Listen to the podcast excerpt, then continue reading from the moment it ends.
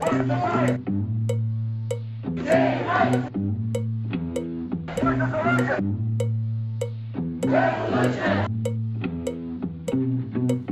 is Queer Histories, Queer Futures, presented by Last Call, a podcast about queer resistance in New Orleans and the people behind the movement. I'm Free for All. And I'm Lane Kaplan Levenson.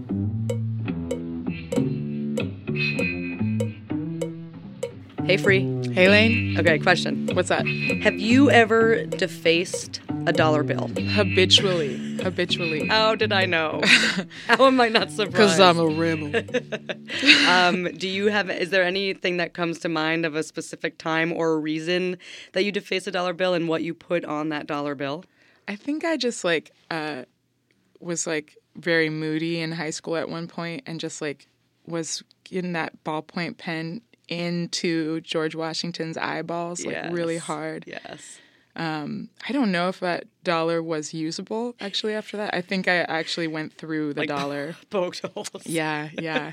but it was all through just the friction and the the angst, I would say. Totally. Yeah. And to be fair, I cannot remember any like lesson I was given that that was a thing you weren't supposed to do. Yeah, I mean, also George Washington. Like, Who's that? Yeah. Never heard of him. Got a baller wig though. That's true. True. um, okay, so so I bring this up because we're doing a little bit of like an old school, new school situation this week, right? Um, if you heard season one, you might recognize this story, but for a few reasons, uh, we've kind of revamped it, given it a little touch up. And and extended it. So um, this is one of my favorite episodes of season one. And free, I'm gonna let you take it from here because you you made this story that's so so good. Can you tell us a little bit about it? Yeah, well, this is a story um, about a small business owner taking a stand in the way that she could. And um, it features, um, it's a story of Ellen Rabin's life. Um, and Ellen actually became an ancestor uh, this fall in September. And um, she had been ill for a couple of years, and um, we were all sad to see her go. But we're so happy that she shared so many stories with us over the years, and um, this is one of our favorites. So we we brought this back uh, out, revamped it, touched it up a little bit to give her um, a proper send off. Yeah, this is this is someone who, in my uh, as my people say, has a lot of chutzpah. Chutzpah. That's right. All right, let's get to it. Back in the 70s, Ellen Rabin owned a restaurant in New Orleans' Marigny Triangle called the Apple Barrel. It's not the Apple Barrel that's currently open on Frenchmen. Ellen's restaurant was where La Peniche is now. She's gay, but she didn't own a gay bar. She tried to open one once, but that's a different story. Ellen did own a number of businesses, actually. The Apple Barrel was just a restaurant and a fairly successful one. And if there's one thing you had to know to run a successful business in New Orleans in those days, it was whose pockets to keep padded. Who were the right people to be in with? the mafia. Carlos Marcello.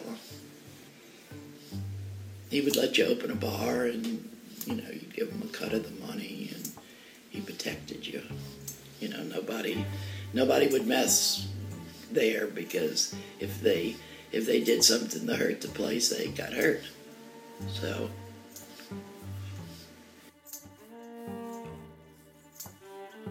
What were the what was the mafia's attitude towards homosexuality? like they didn't want to know about it. You know, they didn't want any connection with it, but they wanted to be connected with it because they knew it made money. Money. Uh-huh. You know, you know what I mean. All they were in everything for was the money, so they wouldn't really give you protection. They'd give you protection to to make sure their money didn't get bothered.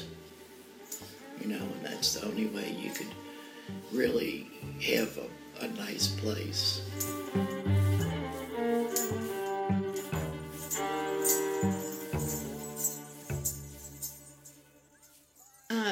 Can you tell us a little more about the march that you organized with Jerry? How did you get the idea for that?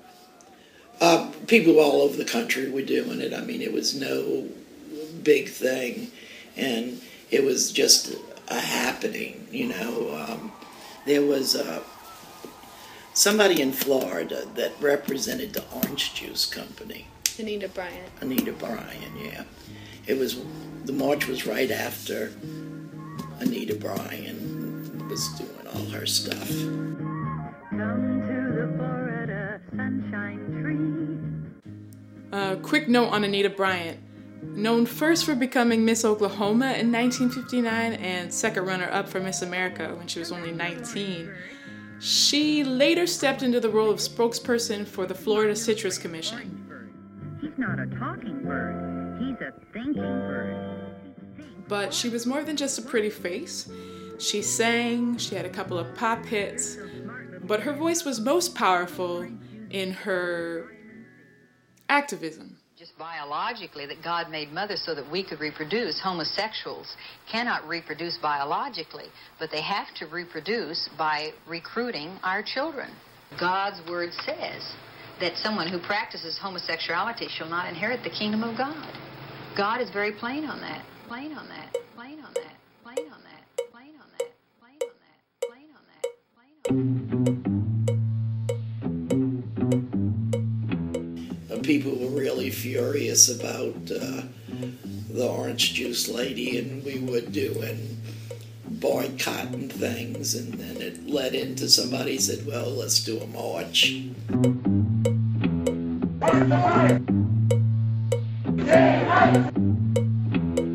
The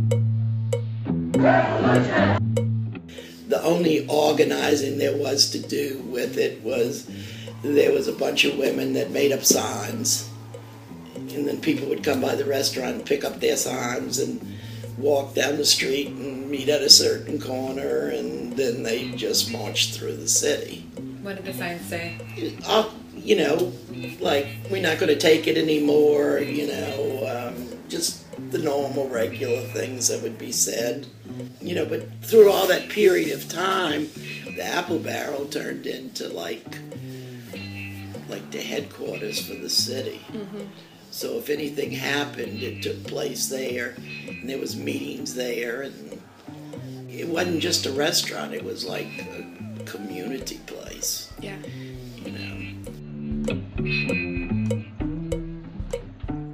We organized this march, and we all marched. You know, and um, went down Bourbon Street, and then it turned over to Rampart Street, and there was FBI men up on the the rooftops with binoculars and guns and all kind of thing. It was a scary thing to do. Revolution is scary. And Ellen was on the front lines, along with thousands upon thousands of others all over the country. Scary as it is, recognizing that she was part of a community that was up for the fight was empowering and inspiring. And seeing just how many gay people there were in the city gave her an idea.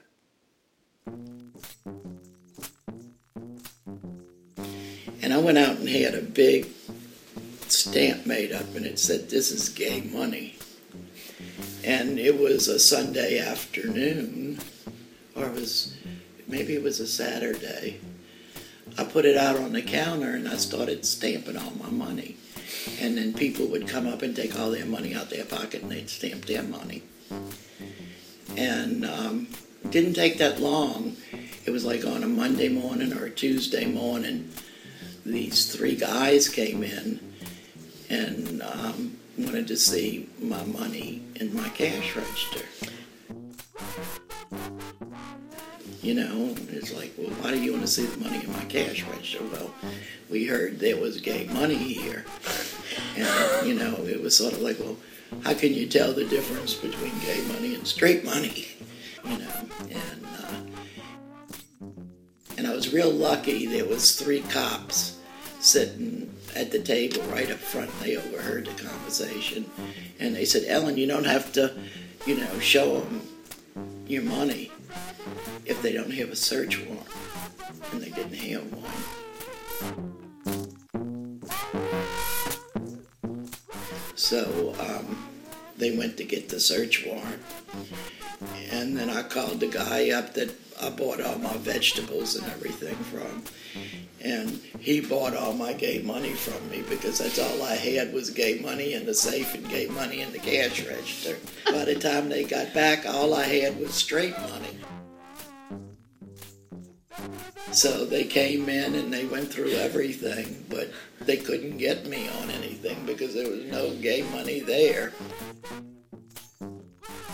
This this was funny too. The guy that bought it sent out vegetables to all the places, and he sent all the gay money to all the biggest restaurants in the city.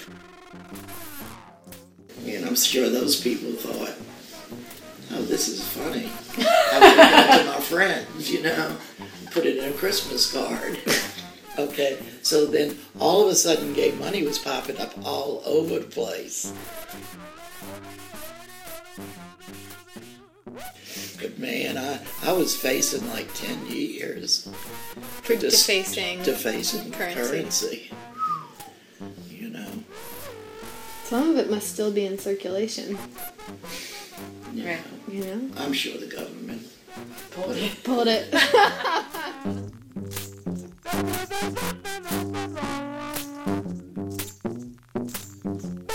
Ellen Rabin was an entrepreneur and a queer justice warrior. She housed, fed, and even sent to college many of our most vulnerable trans folks, sufferers from AIDS, victims of queer on queer violence, the down and out. Her home was open to all comers, whatever their need. She helped bury our dead when no one else would claim them, all the while maintaining her raucous, laughing ways and surviving multiple cancers and chronic illnesses. This epilogue comes from Alda Talley's Facebook post commemorating Ellen's passing. She closed that post with this call to action. We should, any of us, be and do even half of all Ellen did for all of us. Blessed be Ellen Rabin with the angels and the saints. Blessed are we all for her having lived among us. Blessed are we all for having her make all money gay money. Once again, as always, comes the time when this episode is over. Yeah. But before we say goodbye, Free, also, as per usual, are there any closing announcements? Uh, just another shout out to the Alleged Lesbian Activities tour heading to Boston this April. Woot woot. Um, check the Theater Offensive website or our website, lastcall.org, for more information about that. And if you haven't told a friend to subscribe to the podcast, go tell a friend. And um, if you listen to podcasts, you know that people talk about rating and reviewing on iTunes. I can tell you it makes a difference. It really actually does. So if you like this, if you want to support what we're doing, give us a rating and write a quick review. It goes a long way to helping other people find out about the show. Uh, and with that, let's do the credits.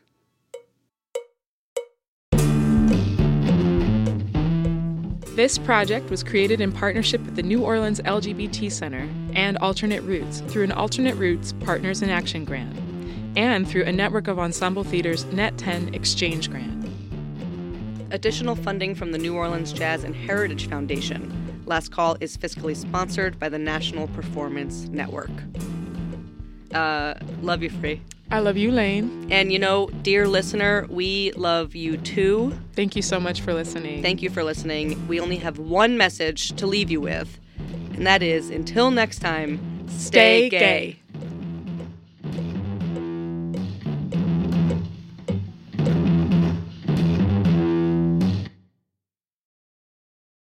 That's a great story. Somebody needs to do that now. Yeah. I think that would still cause a rise in New Orleans. Yeah. There's a lot of gay money in this Yeah. town.